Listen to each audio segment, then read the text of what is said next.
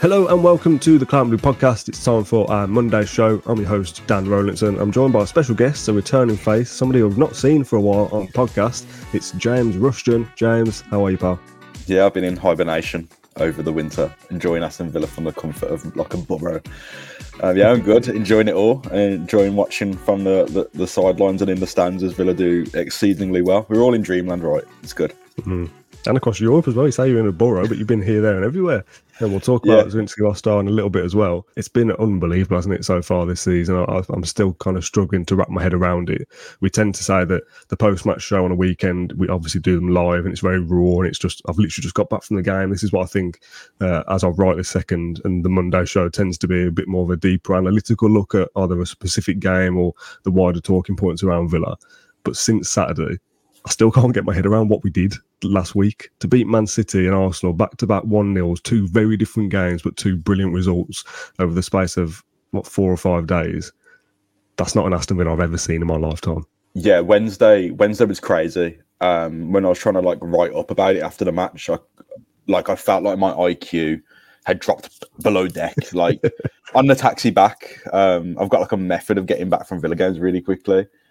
Uh, and it's it's been like key for these midweek fixtures absolute. but I'm not giving it away because it's mine, mine alone, and my girlfriend's. But I digress. Um, get on the taxi back. I couldn't get the directions to my own apartment right. He was he's an Uber driver, right? He's got the, the map out, but I, he was asking me left or right, uh, Mr. James, and I was like, I, I couldn't Jones. tell him. I was telling him to go down the wrong way, down the one way system in Birmingham City Centre. I was getting him off at the wrong exits and everything, and um, yeah, I was not. It, it, the delirium was very real because I, I do remember going. It felt like a like your you, all the endorphins just poured into your head and you didn't know what to do with them. Hmm. Um, very very real madness, Dan. Really, really, like one of the most enjoyable matches of all time. Yeah. In, in my experience of following Villa, no stress, just what and against like if even if that game was like a convincing home victory against even the Newcastle game last year at Villa Park, that was unbelievable, wasn't it? Obviously, we scored more goals that night, but we dismantled a really good side that day. But to do it against the champions, the treble winners, how good Man City are. I know you've got the little asterisk next to it for no Rodri and no Doku and no Grealish and that kind of stuff, but even so, they're a bloody good side with, without those, and should you know have more to give than they did that night to con, uh, constrict them to to two shots on target, and that was on the eleventh minute in a in a in a double save effectively for Martinez, and nothing after that. Nobody that I can remember has dominated Man City's Pep Guardiola's Man City in that way that, that I can remember in recent years. There will be the odd occasion here and there, but I saw this from um, from Man City fans on social media afterwards. I know, obviously, we're going to talk about Arsenal in a little bit, yeah. but it's been a, it's been a mad week. They were saying that even like the battles they've had with Liverpool over the last few years, they've never seen themselves, Man City, be dismantled by an opposition the way Villa did. Because the games against Liverpool are always fairly tight, or they'll both kind of give each other a, a really good game and they'll have chances. For Man City to come to a, a stadium and not have any chances after the the tenth minute is ridiculous. And that wasn't that Man City were poor or Man City had a bad day at the office. Villa made them that way. Villa's game plan dismantle Man City. Yeah, I've, I've, i remember seeing some of the the big City versus Liverpool um, kind of decisive fixtures, and I will say that Liverpool have obviously shown massive energy and, and dynamic play against City in a, in a way to kind of try and dismantle them. But City have always been at their best to play around, through, and over that. Whereas I think on Wednesday night, there's the asterisks that they're in a bit of a rut at the moment. And Villa did dismantle them, but Man City in a rut is still enough to put yeah. away one the, the best Aston Villa sides.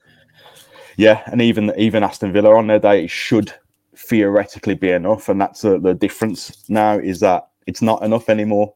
Yeah. You have to be better um, especially at home with the way you know it's got the the, the crowd and, and the players, especially players like John McGinn, who show that that energy from the stands on the pitch, the the, the, the passion that you you love to see. Can't measure it, but that player who plays through the crowd or plays from the crowd and is you on the pitch, mm. you hmm. know, you have to you have to be better and asterisks whatever you know. I don't think it necessarily needs one. We still beat a very good City side.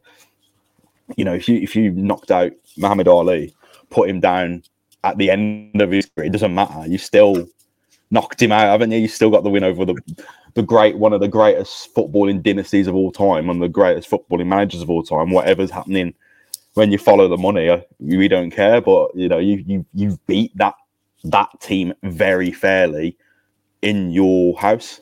I like that. Yeah, uh, yeah, absolutely. We love it. Um, and the post match show that we did on Wednesday night was that same delirium that, that you had heading home in your in your Uber journey. It was just what the hell just happened. A record amount of viewers viewers live on, on the evening. Uh, a record amount of well, not a record, but loads of people have watched that episode last week, which I'm very grateful for, by the way. And then to follow that up with Arsenal, I mean, we, me and Frankie spoke on the post-match show for Bournemouth, which was, I mean, that's turned out to be a, a good point now. And to fair, I said at the time it was a good point. We were losing heading into the 90th minute. You get a point from there, it's a good point, whoever, whoever the opposition. They've won four out of five. When you see the graphic of their recent results, it's Villa in the middle that, that, that they drop points to. Um, so that's a decent result we kind of joked about, oh, it's a massive week coming up. Like, what, what's the points total?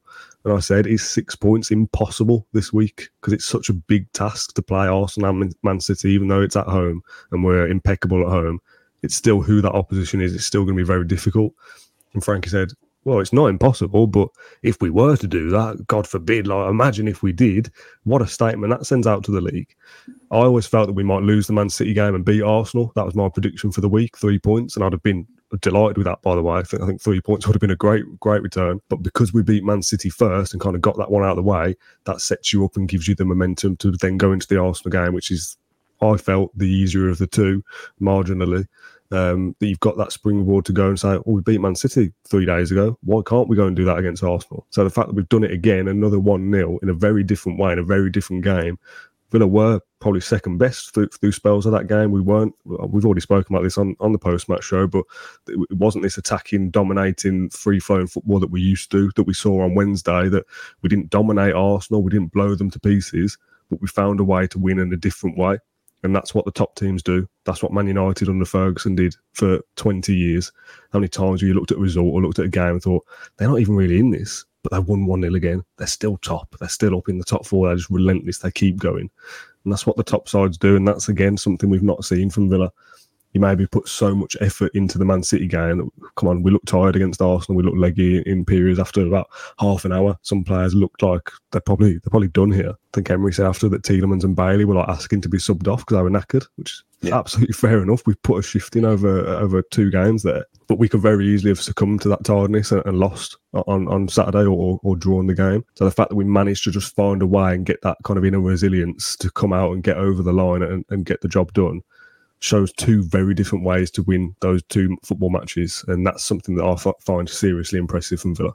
Yeah, I think just you know the dominance on Wednesday, but also just being able to rise to what a championship not, not the championship, but a, a title fight quality team, champions elect like Liverpool, what the levels they're able to bring to Villa Park. And you've had that game Wednesday where you've given everything and you're not able to dominate or even be very, very good. You're able just to match them and just hold them off, get yeah, the goal and hold them off in a in a physical battle.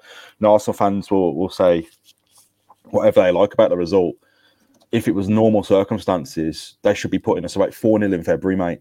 You know, yeah, they, they, it's there. We are there for the taking, and we we were there for the taking since Wednesday. We are not anymore. It's it's a it's a different game now. It's changed dramatically since the Bournemouth game. The the the, the landscape of the league, what Villa have done, what they're able to do. It's it, Unai Emery raised the bar. He raised the bar again. He raised the bar again. He continues to raise the bar on Saturday against Arsenal, you know, it's almost like you could forgive the the loss for what happened on Wednesday. But also, there was a thing like we've beat City. We sh- we should beat Arsenal, really. Mm-hmm. And you, there's always a level of inside you that battle of with you know we're Aston Villa, we should accept it. Versus we could have beat them, and uh, you'd have been you'd have been almost disappointed in the sense, and you'd have, to have had that conflict inside you, which is bizarre. To, to after everything yeah. we've been through, that remember everything we spoke about and talked about. If, if we had a lost against Arsenal, you'd have had that initial tinge of disappointment of what could have been, but you'd have still reflected on it of this is still a good week. Uh, a lot of people were considering those two games to be free hits. To come out with six points is it's just totally changed my perception of what can be achieved as a, as a supporter. Yeah. I think we've had far too long of kind of playing the underdog a little bit of just like, oh, we're not as good as them, so we'll probably lose, and just writing games off before ball is even kicked. I don't think I can do that anymore. We do score predictions for every game, and I think I've predicted Villa to not lose all season. I've, I've most weeks I'm predicting Villa to win, and I always will do that. I'm a Villa fan. We go into every game, and I'll make a prediction. And I'll back us. Some of, that, some of the time I don't believe it, and I'll just think, oh, yeah, I'll say we're going to win here because I want to be positive. And there is games, and uh, over the years there is games you'll go into it and you think, oh, we're not as good as who we're playing today. Like we're probably going to lose, whether that's home or away. I don't think that's the mentality we should be having anymore, particularly at Villa Park. Anyone that comes to Villa Park now, I will be thinking, we'll beat these. And because that's yeah. the, the mentality that's been instilled upon us by Unai Emery that we're, we're allowed to dream again, we're allowed to believe again. Like Emi Martinez said in, in his post match interview, I'm a believer, mate. Yeah, so am I now, thanks to Unai Emery. Any game we play, I believe Villa can win because we've seen that this week. Yeah, and if, if Villa, say, were to lose a game going forward, um, you you'd be reasonably accurate if you if you held the belief that that they'd lost fair and square. They weren't robbed or you know, but like I think to beat a Villa team now you have to be right up for it. And mm. you know, you, you you probably looked at that Bournemouth game and we weren't at it, but like you said, Bournemouth's form matches Villa's entirely. If we talk about yeah. Villa being great, that point at Bournemouth looks looks brilliant, like you said. But a team coming to Villa Park will have to raise those levels significantly. So the, the hope is, it, you know, if if that incredible 15 and counting sequence at home ends, it, it ends ideally fairly and squarely without, without Villa being robbed, which isn't, or, or just battered. Play it fair and square. Um, it's going to be an interesting dynamic when we lose that game at home because let's face it, we're going to lose a game at home at some point. Uh, I think we've matched Pep Guardiola's record for Man City. I think they've won 15 home games in a row before. I think the record might be 24 off the top of my head. I, have seen it somewhere. I think Sky posted it on probably on Saturday night. Um, I'll try and find that if, when you answer me in a second. Are we going to beat the record of 24? It's going to be a huge task to do that. Um, but again, like I just said, I, I, fancy us to beat anybody at Villa Park. The next couple in particular to round off 2023 at home are Sheffield United and Burnley, which come on, they're both in the bottom three. Like if you're not predicting Villa to win both of those and extend this winning run at home to 17, you'd be a, you know you'd be going against the bookies not to predict Villa to win. But I'm fully aware of how football works. That this brilliant home record come, could come to a close against Sheffield United on a Friday night and they beat us one 0 and we go, Christ, that's annoying. But I, I hope that the dynamic that when that does happen is not that. Oh, what an opportunity missed. Oh, what a terrible defeat.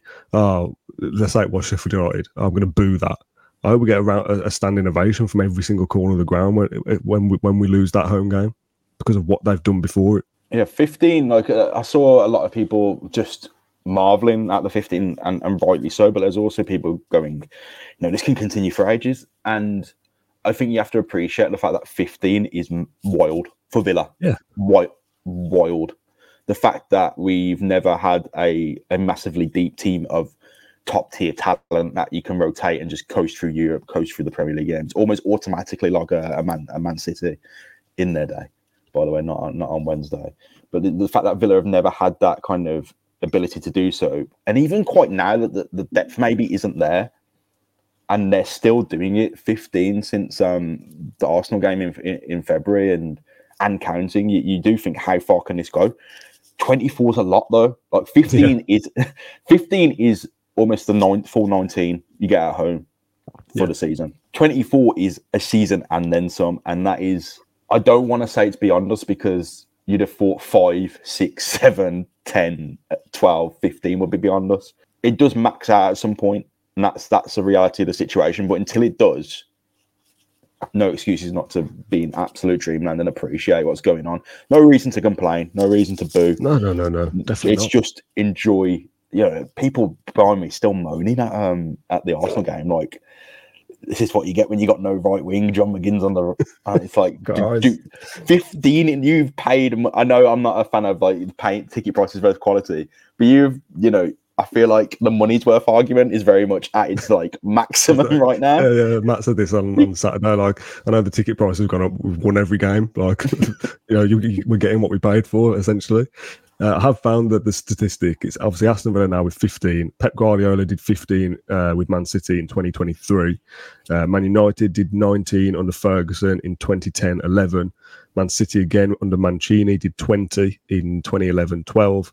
And Liverpool under Klopp have got the record with nine in 19 20 in the 2019-20 season uh, with 24 wins uh, across the calendar years. Obviously, there's more than uh, 19 home games there, so it's not the 2019-20 season.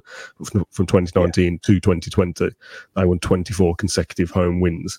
Um, what'll be interesting is if Villa can't extend the winning run, it'd be very good to have an unbeaten run at least. If we are yeah. to drop points at home, you draw and you just keep an unbeaten run going.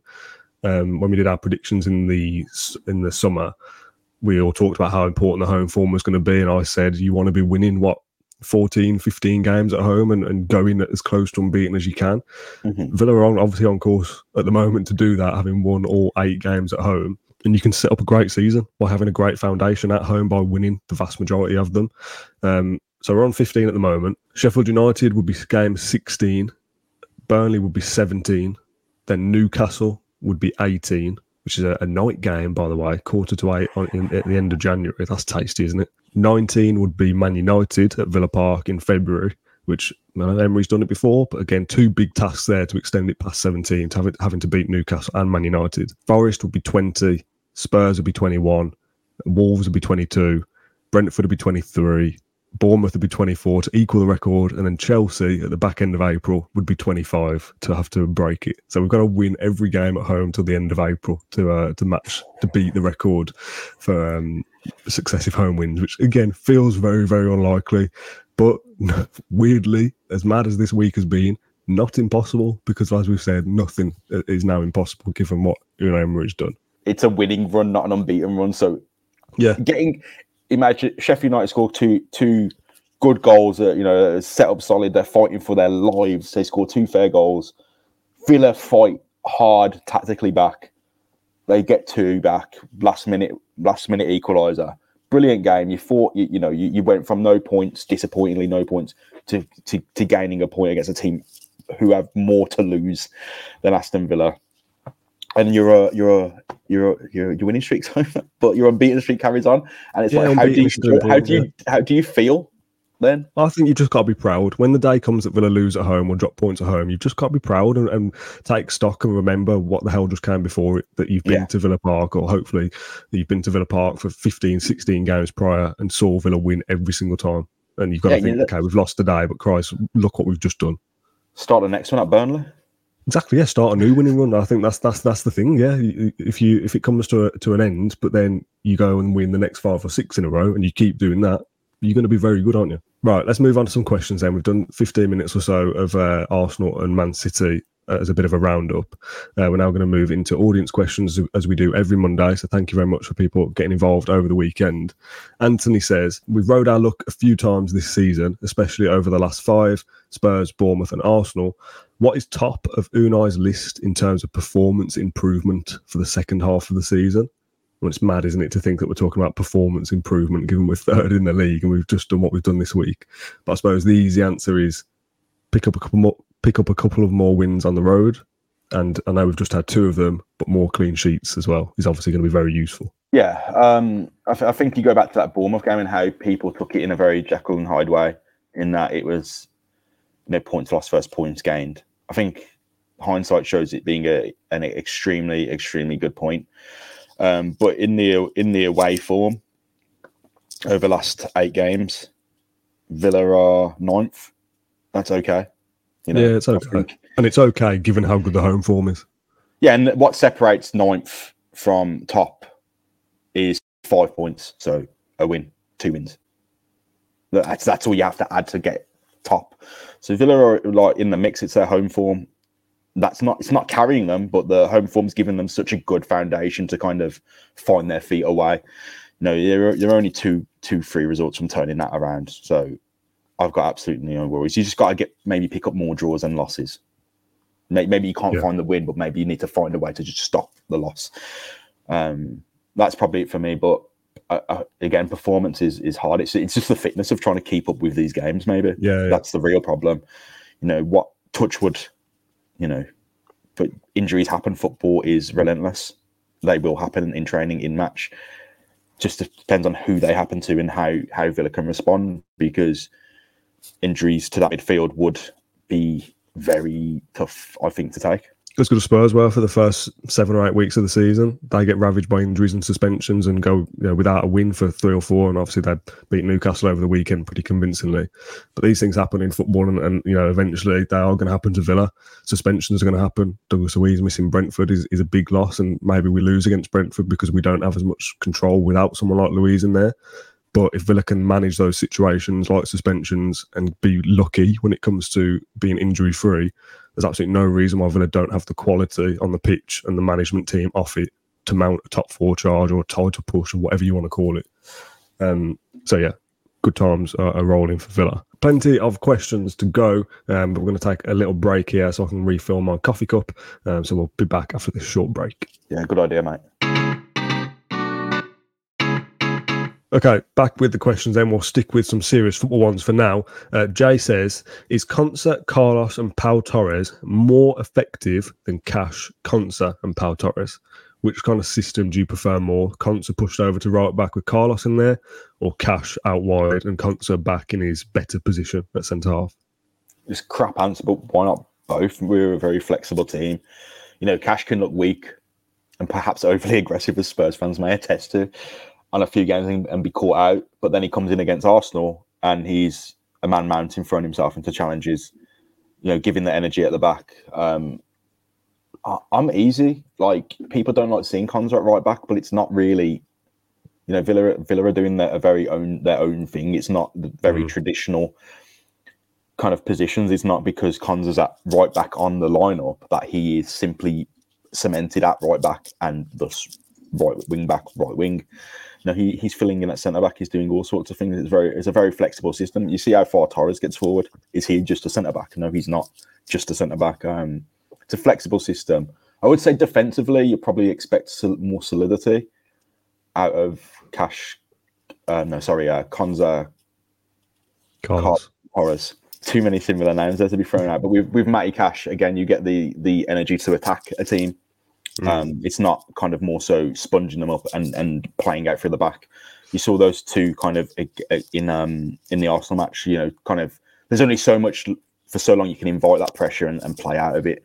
Um, Arsenal were, were, were, kind of making the game their own until Emery made his changes, and he bring kind of Dendoncker who, who's been who was very solid in that match, and yeah. Cash provides that bit of energy and probably that, that little bit of recklessness you probably needed to just make a snap decision and, and act on it. Um, to just give Arsenal, you know, some some cause for concern for going down that side. Mm. The solid, the solidity in in the formula with Konsa. Yeah, it's horses for courses, isn't it? Sometimes you want that extra solidity. Sometimes you want Cash bombing forward and overloading that right hand side. I prefer Konsa playing centre back than right back because he's a better centre yeah. half than he is full back. But obviously, he's, he's, dropping into a more central position anyway. Um, but when he's tasked with tracking the winger and running the running the channel as a right back.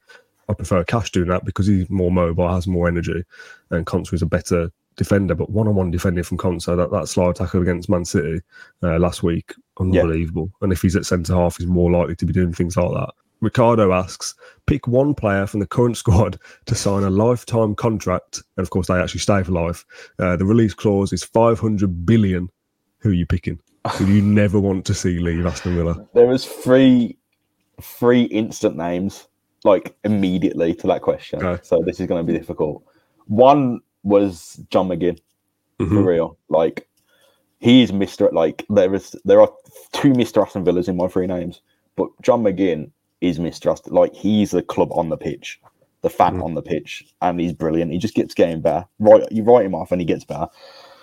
The energy, people can't deal with him. How can you not deal with him? Just Honestly, keep, we, just getting in. We said on Saturday, like as much as he's not known for putting his backside into people and holding the ball up and holding the player with him, like Dan Burn for the, the Newcastle game last year, backing into somebody and holding the ball. He looks stronger this year, moving with the ball as well, and his his physical upper body strength to hold people off as he's running seems to be improved. I don't know if that's just a, a placebo of that Villa more fluid with the ball now. We're seeing more of it. But I was just associating McGinn's strength with his kind of hold up and backing into people.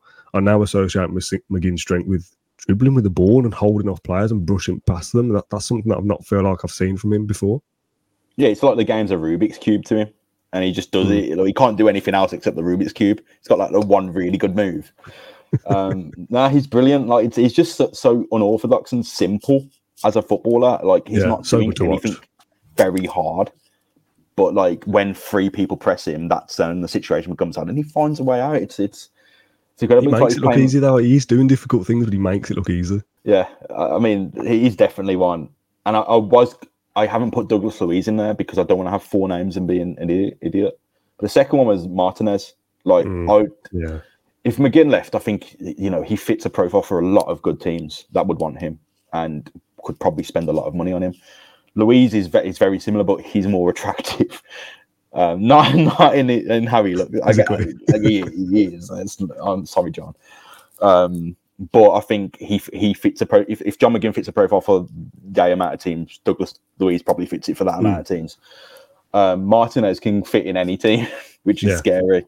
Yeah. Um, and and there's a very real. I think you know he's very cemented and loves the club, but his ambition is is so high, and he's got a chance to do great things here with Villa. And I, I would never ever want to be in that category of people who sell Villa players.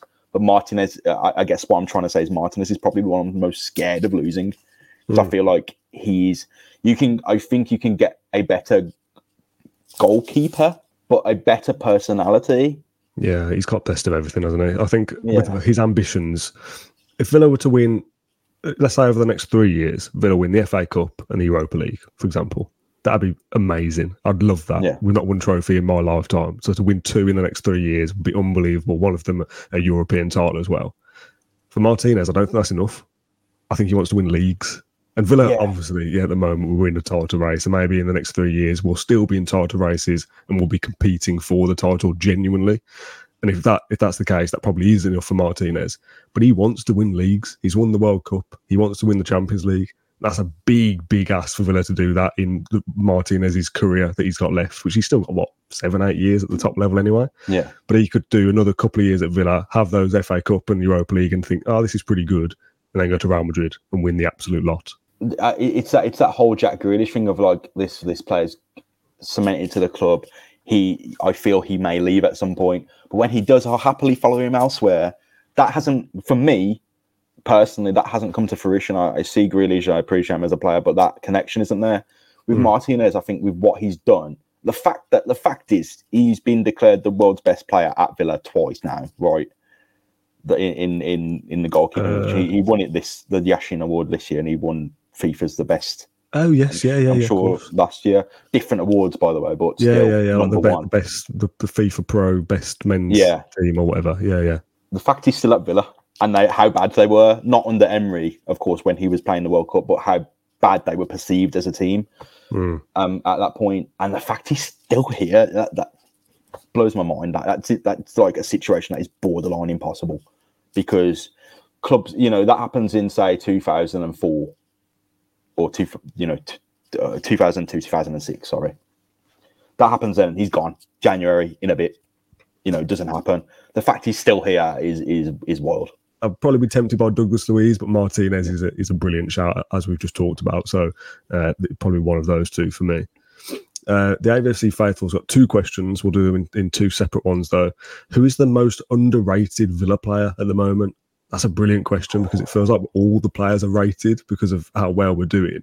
But is the one person consistently who goes under the radar a little bit?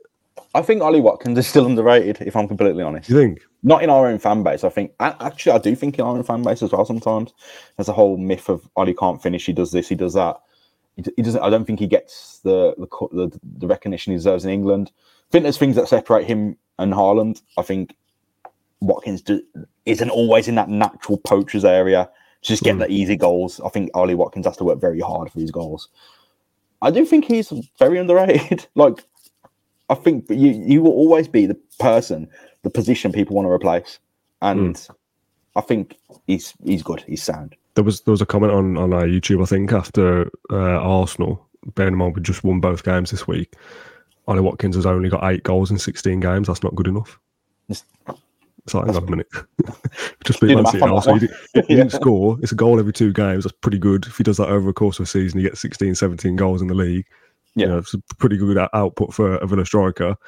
And the rest of the team is scoring goals for fun. So it's not really on Ollie Watkins' shoulders to have to score 25 league goals to get Villa somewhere. That the goals come from elsewhere, and the goals come, come from Ollie Watkins' build-up play as well. He's you might not necessarily get the assist sometimes, but he's involved in a move that leads to a goal elsewhere. So you're right to, to an extent he's underrated, but it's, it's difficult for me to actually give him an underrated tag given yeah in the England squad and he's scoring the goals he is. I was going to go Lucas Digne. There's a very obvious Ooh. answer, but somebody who was probably going to be going out the door this this window if Moreno didn't get injured at the back end of this season. I think Digne leaves because I think Moreno is the number one, and maybe we sign a younger uh, understudy to be Moreno's replacement in a in a couple of years' time. He's thirty, isn't he? Moreno, I think thirty one. But Luca Digne's come in and, and kept the shirt and made the shirt his own now. M- Moreno is fit and available, and obviously it's going to be Moreno's shirt to lose now because Digne's suspended for Brentford. So if Moreno comes in plays well, it's Mor- it's Moreno's shirt for for the foreseeable. But that would have been the plan. What Unai Emery signed him in January. He was his man. He changed the way we played down that left hand side with Jacob Ramsey. And Lucas Digne probably didn't fit into that he's not as forward thinking as as um, Moreno. He doesn't get to the byline and cut it back like Moreno does. He he'll sit further uh, a little bit deeper and uh, with the time and space on the ball. He can find a find a great delivery by the way, Lucas Digne, He can put the ball on a sixpence from from from deep, uh, and that's that's vastly underrated and something we've seen a lot this season already. But he doesn't play in the same way that Moreno does. So Villa don't play in the same way going forward and, and, and making chances. Yeah. I think it would have been very easy just to write Digne off and say he's, he's, he's a little bit older. He costs a lot of money. He's on high wages. If we can get rid of him, we should. I don't think anyone would have been expecting him to be involved in the same way that he has been this year. And it goes back to the same narrative that we said all along. If you'd have told us in that season preview back in July, August, whenever it was, that we'd be without Mings, Moreno, and Buendia and Ramsey for the bulk of the season, you'd be thinking that massively affects us. Lucas Digne's going to have to play 15, 16 games. Like, what the hell? That's that's no good. Like, that's going to be a serious problem for us. And it hasn't been. And Villa are where they are without all those players and having people like Lucas Digne step up. Um, so maybe underrated isn't isn't the right word, but he's the one that jumps out to me as the obvious. Probably doesn't get the credit that he should have had this season. The AVFC faithful second question was Brussels sprouts on a Christmas dinner, yes or no? Yeah, if they're done right, everyone just boils them. It's nasty crap. Roast them with some good olive oil and garlic and soy sauce or whatever. Just do something. Put bacon. Just do something with them. Don't boil them. If you boil them and this put is, them on your dinner. This is my point though. If you've got to use good olive oil and butter and whatever else and bacon, it's not the sprout anymore, is it? It's all the other stuff that's good. It's the bacon that's good and the butter's good and the flavors that you put with the, the vegetable itself is still horrible. You just well, that's like saying like you can just uh, you can't just have a chicken breast raw. You got to use stuff to make it. Well, not raw, but like if you had if I had a carrot on its own, I would eat it and be pretty happy with that. If I had a, a if you roasted Brussels sprouts, some kind of flavors there, but just just a sprout on its own is terrible. Whatever you do, and it's only good because the other things you've just added to the dish has made it good. No, they are like a, a I would never choose to have them, but people's perception of them is because they are made crap. Uh, if you boil, if you didn't season them and boiled them versus didn't season them and roast them, like the difference is would be out of this yeah, world. You still got to like add the levels to it. You got to make it. It's Christmas dinner. It's not, you know, it's not mashing something together on a Tuesday after work. You got to put some effort. You got to put some graft and passion into your work. Oh, I love that. Some if you graft and passion you into your sprouts if you're boiling your Christmas Day vegetables, step yeah, away, I get that. That that's so Tim Sherwood. You've got to put graft and passion into your into your sprouts instead. That's James Maddison being the main man at a Sunday carvery. That is. You got to put passion into your sprouts. Christ. No, no passion into your it. cooking, into your life. If you haven't got it at the, the kitchen, where is it coming? Yeah, all right, fair enough. Uh, let's move on. Uh, back to football from Matt. He says, with the turnaround Emery has resided over at Villa, do you think it's possible for any other team to experience the same rise using the same core as they have now if they get the right manager in place? Which I think is a really interesting question and one that I'm not really going to delve in too much to because I don't really care about any other sides. But it's an interesting point that you kind of look at the manager being an easy change to make to turn a club's fortunes around. That you know, Man United obviously continuously struggled under whoever they have. Get rid of Ten Hag, get someone else in, they'll magically be better. And it doesn't always work like that with Emery's case, what he's done to come in last year with Villa 17th and basically do what he's done this year with effectively the same group of players. No Moreno, who was a signing he made, he's not been available. He's got Pau Torres and Diaby, who are new signings this season. Diaby's been on the bench the last couple of games. But besides that, the game was struggling under, under Gerrard. Douglas Luiz started the season on the bench. Ollie Watkins was started the season on the bench last year against Bournemouth. Yeah. It was a toss up between Danny Ings and, and, and Ollie Watkins. What what a terrible comparison that is. I was fully on board with it. Maybe this is McGinn's last season. I don't think he's good enough for the Premier League. Never mind top three in the Premier League. So for Emery to do what he's done with effectively the same group of players, I don't think many other managers do do that. And also, let's not forget the injuries we've had this season. He's doing what he's doing this season with almost a lesser squad than last season. To have no Mings and no Buendia, Ramsey, Jacob Ramsey's barely kicked a ball this year. How good is he over the last uh, over the last eighteen months or so? So to do what he's done is, is is next level. And I don't think you'll see many managers go into the clubs that that they get to. Poch at Chelsea, perfect example. Good manager in his own right, yeah, probably. But he's talking about needing more signings in January. Just the answer is, Yeah. we just need to spend more money. Get the Not best answer. out what, of what you've got. It's, yeah, good coaching. He's going to turn a club around. And honestly, I, I, I, I think Matt's hit the nail on the head that the turnaround that Emery's done is remarkable in its own right. And I don't think you'll see many managers do that. That you'll just they'll go into a club and fix what is already there rather than just going, right, we'll spend here, we'll spend here, we'll spend there. So yeah, I think it's a very hard question to answer because I think Emery, you can't compare anyone to Emery because he stands alone Hmm. as as the the transformational job. I think this season there's a few interesting teams that don't they don't compare to Emery and what he's done at Villa at all. But there's two teams that that excite me as a neutral, and I think one of them now is Bournemouth. I, Hmm. I in my season preview I predicted them for the drop because of the changes and maybe adapting, and they have got that under quickly under control. They're the, the if Villa are the form team in, in in the league, Bournemouth are up there as well. Like Yeah, yeah. it's 13 points between them and Liverpool's on top with 14. The job he's done, um, has done at, at, at Bournemouth is extremely good. I don't. It's not going to be the same as jumping from, you know, 16th to battling for the title within just over a year. Um, but from definite relegation to being extremely exciting, potentially a, a wild card um, later in the season. Very the way they play and take to teams, um, especially how they pressed at, at, at Old Trafford, brilliant. But also, like another wild card, shot is Everton for me. The situation Yeah, they're in, very well. Yeah. 10 point deduction, that marks you straight off. You know, 10 point deduction in any league of in most teams is a death sentence. Like Mm. you don't, it's very hard mental barrier to get around. Everton are cruising in in, in a really, really good way. They're the same form as Villa and Bournemouth, and they've probably got the biggest millstone around their neck with that having had that 10 point deduction, and they're already fighting their way out of it very well. So Yeah, they'll, they'll, they'll be safe this year. Everton by by quite comfortably. I think they'll probably finish, don't know, 12th or 13th maybe at a push, just given that, that 10 point uh, deduction. They're on 13 at the moment. They'd be on 23, obviously, without it, putting them 10th, a point behind West Ham, three points behind Brighton, seven points behind Man United. No, four points behind Man United. Christ, I mean, they'd have done a very, very good job. Well, Dyche and the players have done a very good job to be at that point of the season, given the, the last couple of years they've had. Uh, Luton, Burnley, and Sheffield United will be the three that go. I think. I don't think they've got the quality to to get anywhere near uh, being safe. Seen a lot of talk about like how Villa are safe this year because they're on 35 points, which is the total we had the year when we survived under Dean Smith on the last day, which is mad, isn't it? That we've, we've got as many points already. There's a I, don't, good I think we're safe now. Like the, Yeah. I don't think any of the, the teams in the bottom three will get to 35. Never mind 30. Uh, I- 40, I- sorry. I did the math yesterday. I haven't got it on me to, to figure out, but the points per game now is very good. I think you get like 81 points, which or 83 points maybe. Which Yeah, yeah, yeah, yeah. w- It wins you the title in one season in since Google tells me, which is is that Leicester's one? Yeah, Yeah. so most seasons you're going to get second or third out of that, which is whatever. That's brilliant, isn't it? Um, I mean, if you're talking in the title race, you'd probably be disappointed, but um, That's only because of the standards that Liverpool and Man City have set over the last few years, though, that you Exactly. need 90 odd points to win the league, 100 almost.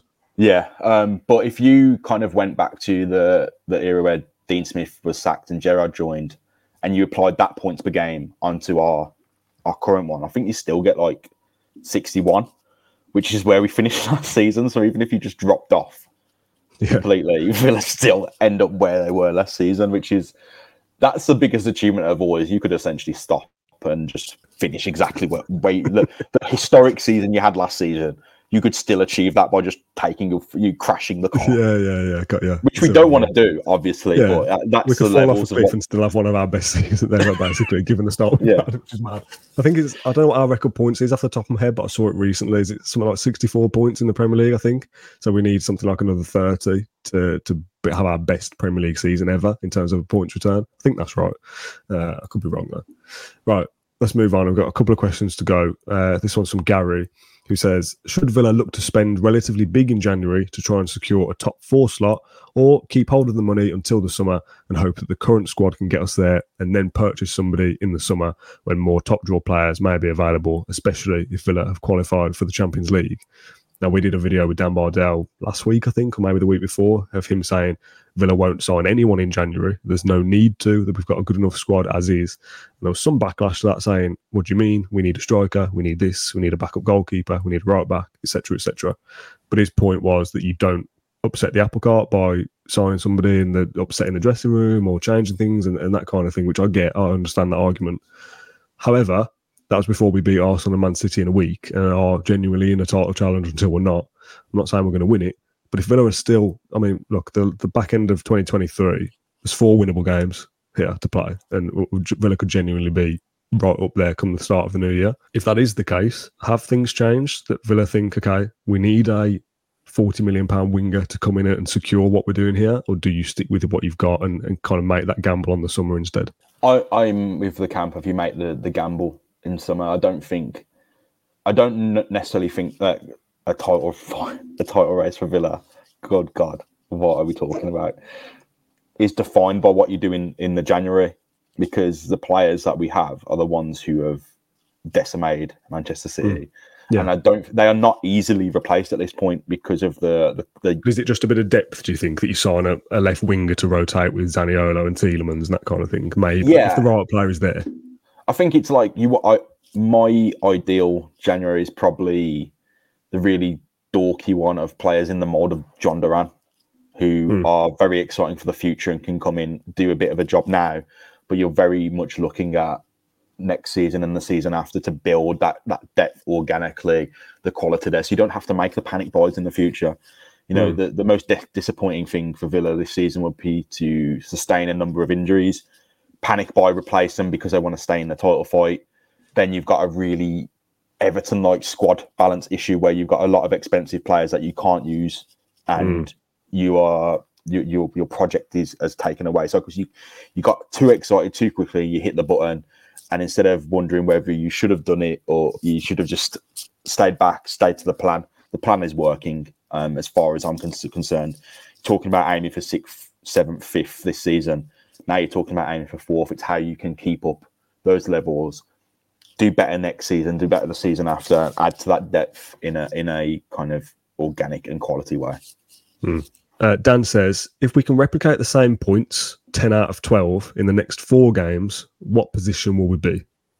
So the next four games we've just touched on, I think they're all very winnable. Uh, Sheffield United at home, Brentford away, uh, Man United away on Boxing Day, and Burnley to end the season at home, to end the calendar year at home. Four very much winnable games there. Obviously, you look at it as potential banana skins. Man United away, as much as they're uh, not the, the greatest team in the world anymore, they still find ways to win somehow. Uh, the home games you look at as being very winnable, but I don't know, Friday night against Sheffield United, maybe they do something out of nowhere and, and upset us all. though I don't really see it. If Villa are to get nine points out of 12 from those, even, they're going to be firmly within the top four still. Uh, whether they're still being talked about in a title race or not will be dependent on what Liverpool, Arsenal, and Man City do effectively. But next, uh, the weekend before Christmas is is the potentially interesting one that Villa obviously play Sheffield United at home on the Friday night. Liverpool and Arsenal play each other on the Saturday or the Sunday. One of those, at least, is going to be dropping points. If Villa have beaten Sheffield United, and let's say that's a nil-nil draw, Villa could be top at Christmas. Yeah, I think it, it is very dependent on on what happens to the two teams above us, and the idea of them dropping points a lot more than when they're playing each other is very hard to imagine, despite what we have just done over the last week. Not every team's Aston Villa, though, unfortunately. I think if you were to hold down third and build a buffer there, that would be very solid. But I think ten probably gets you, probably does get you second, if I'm honest. Hmm. I think, especially with the fact Liverpool and Arsenal play each other, and you said one team's got to drop points. If it's Arsenal that drop points, second. Liverpool drop points, you know, you're, you're probably still third, really. How do you think those four games go for us if you have to do like Sheffield United win, Man United draw? Like how do you actually have the, the fixtures down for you? With the way it's going, and this is no disrespect to Sheffield United and Burnley, um, because every every game is a tough game, really, in reality, isn't it? Sheffield United's got to be a win. Man United's a tough one because it could go either way. Bournemouth did a job on them. Our away form doesn't say win, it says draw. So probably go for a, a draw if I'm honest. Was it Brentford was in there, wasn't it? Brentford's the first Brentford one. Next this weekend. Yeah. Yeah. Um, No, no Luiz, no Digne. I think that's a draw. It, it, it's really the question if Villa can correct their away form really quickly to be not just mid-table away, but to be top tier away. If they do that, though, that's title challenge bang on. But to do that, you've got to beat Brentford. You've got to beat Man United. I think those are tough tasks. I can't remember us being brilliant ever away at Brentford. No, it's new- difficult. It's a new season though. Um, I would probably I'll go for a plucky win there actually. You've changed your tune in about a minute. It's No, draw, I'm, more I'm thinking about it, mate. I think y- you get the win there. You run a high. Yeah, let's let's go for let's go for a one 0 Then we go win at Sheffield United, draw at Man United, and win at Burnley. Okay, so ten points. Yeah, I've done it. So the form form we've just done. Yeah, I think uh, it's definitely doable. I also see a scenario where we win all four because we're, we're that good at the moment. It's obviously things have to go your way. It goes without saying. Um, but I also see a scenario where, where we get nine because we lose to Man United because they, could easily just do that and beat us 1 0 and, and really frustrate the life out of us. And it's still Man United at Old Trafford who somehow keep getting wins out of nowhere. Like, I feel like Man United have been terrible, but they're, they're sixth. I think the important thing is, regardless of all this title race stuff of where, where, where Villa might be at, at the start of the new year, if there's still a eight point swing to dropping out of the top five, that's unbelievable. If we're doing what Newcastle did last year and we're just always somehow in the top four because we just keep winning enough games, and even if we do lose to Brentford, we go then go and win the next three, and you just keep finding that way to be to be resilient with it. Um, I think that's the key thing. Can we build a bit of a gap behind us rather than looking too far ahead? I think eventually Liverpool, Arsenal, or Man City will win the league. I actually think it might be Liverpool this year. Um, I think I did go with Man City at the start of the season, but I think Liverpool might do it. Villa have got more than enough to be the fourth best team this year, and possibly the third best team. To be honest, I wouldn't I wouldn't put against us finishing third. Um, I've certainly got no doubts about us dropping out of the top six uh, uh, uh, this season. Might even be like that we don't even drop down at all. Never mind, like at the end of the season, I feel like we might not drop out of out of the top six all season now, given the points gap we've already got. Now, you're talking about an eight point swing. Effect, we've got to lose three games while the other teams around and win all three. We're going to Yeah. lose three games in a row at any point. No, Not if there's a home game in there. Exactly. Like we don't, we don't, we've done that once under Emery, and we've not done it since. Every time we lose, we bounce back with it with a win generally. So we might lose to Man, Man United, but we'll win the next two or three after it because that's just Yeah. what we do. And if we do that, we'll be in the top four. It's literally as simple as that. Easy. I mean, if you pick up two the two wins at home, no matter how those two away games go, I feel like you can still feel good about that. I mean, Yeah, you'll Brentford still be in away, Man, Man United away, it's tough. Um, th- these things are going to happen. Villa aren't necessarily that they they are performing elite, but are they genuinely elite? And I think what separates that from Villa is can you beat those two teams away? Hmm. Maybe, maybe not. And the final question of the show comes from David as we look ahead to Zrinjski Mostar very quickly. We've uh, been going on for quite a while this morning, so we'll, we'll try and wrap up shortly. Uh, two big games this week on the back of an exhausting schedule recently. How far do you think Emery, Emery will go with resting players at Zrinjski Mostar to ensure we are as fresh as possible for a tough away game at Brentford? Personally, I think we should beat Zrinjski regardless, and I agree with that. Think Villa only need a point, do they, to top the group? So I mean, you could rotate all 11 players and still get enough to nick a draw but I do think we'll win regardless. Um, so I would rotate as heavily as possible. To be honest, maybe Martinez still has to play. Uh, Olsen wasn't on the bench, was he for Arsenal? I'm not sure why. I saw, Yeah. I saw somebody say that his partner might have had a baby recently, so maybe that's why. I've seen a couple of people say that like because Luiz and Digne are suspended from Brentford, so obviously they'll be rested at the weekend. Do they then play against Mostar? I don't know whether it's necessary to be honest. I just do they even need to travel? To, give them an actual re- week's rest, do nothing this week, and be fresh and fit for training next week as we build up to Sheffield United. What would you do? You're going to Zrinjski, aren't you, Yeah. to, to to actually see the game? Just If to you're- play your you- full full ti- strength team, Emery, give me a shot. Well, exactly. Yes. If you get there and see eleven changes, are you disappointed? Is that bad? Like how how would you feel about it? No, like the, the circumstances of Villa dropping to second are quite tough because Alkmaar play Legia and they they they are chasing them down for second, and Villa collapsing at Mostar is probably hard to imagine. Um, but it's a dead rubber game really for Mostar, but they would want a performance at home against a Premier League team. Um, mm. their, their fans were very excited about the chance to play Villa when they came over. Don't see that changing much at home. Um, I do see a few changes, but I don't think it's a case of players having the full time off because I don't think there's days off at Villa. No, I think it is hmm, yeah. if uh, quite a demented, very rigid.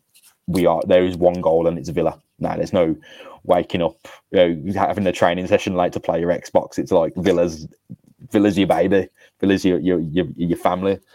So I don't think it's like rest at home. We'll do the job in Mostar. I, I think there'll be a few changes, but I think you'll see maybe because uh, Luiz is suspended, I think you might see him play just to keep the, the levels up. The defense might change entirely. You know, you might bring mm. Lenglet, Chambers in. There's in, in terms of playing the, the, the youth players, it's very difficult because of the way the registration set up. Because I don't yeah. think Iroegbunam, for example, or Kellyman qualify for that, so it, it's difficult. But I think yeah, you're not you're not going to see the kids play. You're not going to see a team of kids. No, you, you'd see Zaniolo, Duran, Martinez, yeah, Lenglet, Chambers, Cash. Like yeah, yeah, you're still going to see like a very solid Villa team. I think. I don't think it's not going to be entirely changed at all. And is that enough to do the job? Do you think? Yeah, I think the the weather over there it seems fine. It's not going. to I think a lot of people have the Im- imagine it's going to be snowing and like like Moscow, like really freezing, horrible. But I think it'll be mostly okay. Uh, I think the most realistic expectation is probably a draw if I'm honest. Mm. Um, I do want Villa to win, but it's away. It's a fairly long trip. It's been a hectic schedule. Must have been probably be well up for it. Yeah, I think I think a draw is fair, and I think that's fine. Um, there's there's enough quality in the team to win, but a few changes probably do disrupt that. If I'm honest. Yeah, I, am still backing us to win, regardless yeah. of the, the rotation. I think I get that it's a, a potential banana skin and all that kind of thing, but um, like you say, it's a, it's a, it's a dead rubber to an extent because I think Villa will still get enough to to finish and, and top the group, uh, regardless of how they do it. And uh, as much as we will be doing a post match show for that on Thursday evening, it's a five forty-five kickoff in the UK, um, so we'll be live at eight pm or, or whatever. However, Villa get the job done, I don't care as long as they top the group, I'm happy with it. If it's a, a scrappy 1 1 or we win 1 0 or whatever it is, I'm, I'm not going to read too much into the performance levels and who plays and, and that kind of thing. It's just about topping the group if you can, which I think, you know, if, if Villa rotates Zaniolo, Moreno, Ramsey, Duran, Dendoncker, those kind of players, like to get them, Moreno, Ramsey, some fitness, that kind of thing more than good enough to go to Mostar and win however much they're up for it and whatever. The, the, the golfing quality should still be pretty clear. Yeah. So I'm backing Villa to win. And if not, the worst case scenario, we draw. I don't think we go there and lose. So Villa should be topping the group, and, and that's yeah. that. I was just about to do the outro, but I've glanced down at my little whiteboard that I've got in front of me, which I normally make notes on for things to talk about, and I've not looked at it until an hour into this recording. But there's two things I want to mention very quickly. Uh, everyone's favourite segment of the show, here's something I saw this week and just wanted to talk about, uh, where we get a chance to talk about anything else uh, away from Aston Villa. Even I just wanted to very quickly mention, just because I, I replied on Twitter, but I want to like say it to the the podcast audience as well uh, somebody asked us about filming in person. I asked for iTunes reviews over the last couple of episodes, and I'll ask again if you can go over to iTunes or Apple Podcasts, I think it is now, and leave us a, a five star review and a little comment. That really helps us uh, spread the podcast to a, a, new audience, so I'm told. And since I've said that, we've had uh, 10 or 12 new uh, iTunes reviews this week. So thank you for, for doing that if you have. Uh, I asked this on Twitter, can you go and do, do a review? And somebody replied, uh, Nick, he said, Dan, don't take this the wrong way, but I think the podcast needs to go up a notch somehow. It's a bit Teams conference call. Uh, the Square Ball, it's a Leeds podcast, I think, is a great example of how a modern football podcast should be. More people, higher production values, regular features, etc. You and Matt are both great and talk well, so please don't take this as a complete negative.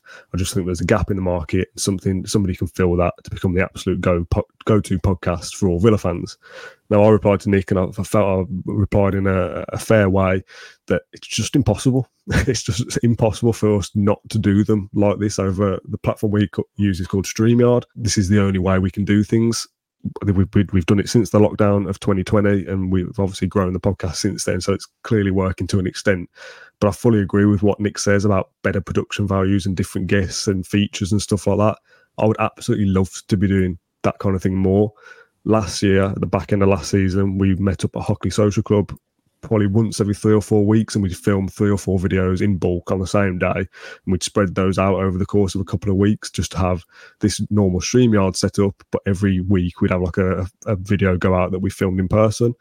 Uh, or John came to my house one of the weeks and we did it here and we did I think we did four videos in one day that came out like once a week over the course of a month. We want to do stuff like that more because we want to make the effort to do it but meeting up once a month to do that is difficult we've all got our own lives. Like as much as the podcast is part of our day job, we've also got loads of other responsibilities that the podcast isn't full time for us. But Matt is extremely busy with much higher things uh, in terms of job uh, specification than doing a podcast. John writes an incredible amount of, of Villa content on a daily basis that he's working on days off and stuff. So getting him even for a couple of hours a week on a StreamYard like this is tough. So to film in person every week is impossible. Like the Man City and Arsenal podcasts we were doing at 9 p.m. and midnight. We're never going to film those if we do it in person. We just wouldn't do it, or we do it the next day, and it doesn't have the same impact. So it's a necessity that we have to do things like this.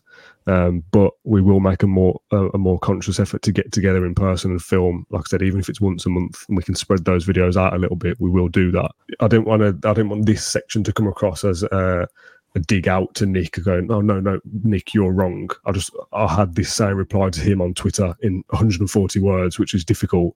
And I wanted to also say the same thing to people watching or listening that yes, we'd love to up the production quality more and do it in person and things like that. But it's it's a necessity that we do 90% of our, our podcasts in this manner. And you know, we do our best to make it look as good on screen as we can or have good microphones and, and whatnot. Um, but yeah, it's just this is how it is, sadly.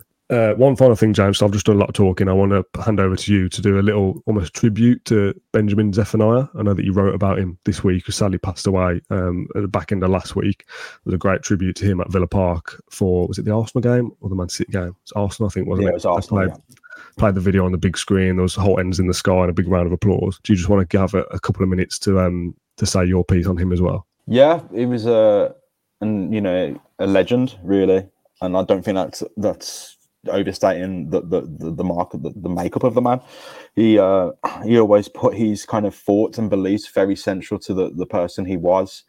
They were always in his writing and you know going back I remember one of the first things I remember reading was the the very kind of silly kids poem talking turkeys which is very kind of leans into comedy a lot, leans into a lot of personal humor a lot, and it is silly. Um, but there's a, like a serious message at the heart of it, which is you know things.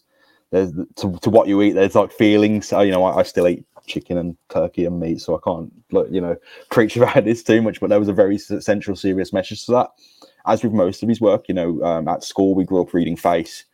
You know, around the class in, in English, um, we had these poems in in in exams Zephaniah usually visited schools. Um, there's a few people who, are a mm. bit older than me in the year groups above me who, who would have met him personally at schools. Um, he was at my university a lot, and he was obviously a massive Aston Villa fan. I think what what brings him to Villa, like what I really like about him as a Villa fan, is that it wasn't his entire personality, you know, but yet he would still be the biggest Villa fan you knew because the way he could speak about it, reel off the facts. You know, he wasn't he he was a person first Villa fan second, but it was so central to his being. But it wasn't very. It didn't come out a lot, but when it did come out, it was like a firework. The way he spoke about the West Brom video they played is incredible. You know, the story he relates is a story that every everyone can kind of like emphasize with, like being mm. torn between two clubs on a boundary. In in Handsworth, when I used to grow up and knock around on the, the Soho Road with my girlfriend at the time, we went to the library. They wouldn't stop handing you Zephaniah stuff, the way they spoke about the man. And I think, you know, there needs to be statues of that bloke in Birmingham because he's he's probably, you know, bar Ozzy Osbourne and a few others, he's probably Birmingham's best export to the world. You know, a man who could bring around those serious messages in both a serious and silly way to get to an mm. audience, to reach across to audiences, you know, to reach across prejudice and audiences he wouldn't normally speak to. I think is is a lesson for us all. Yeah, a, a, lovely tribute, James. And our thoughts for everyone at the podcast and, and Villa fans would go out to his uh, family and friends at a really horrible time. James, thank you so much for joining me on the podcast today. We'll uh, end with a very quick outro just to um, say thank you for everyone for your support over the last couple of weeks. Uh, our numbers on and people tuning in on a weekly basis is, is brilliant to see. So thank you for that. Uh, I've really enjoyed uh, doing this podcast today, but uh, quite a somber note to end on. So thank you very much, everyone, for watching this one. We'll be back on Thursday with a post match reaction for Zrinjski Mostar. so we'll see you all then. Cheers, everyone.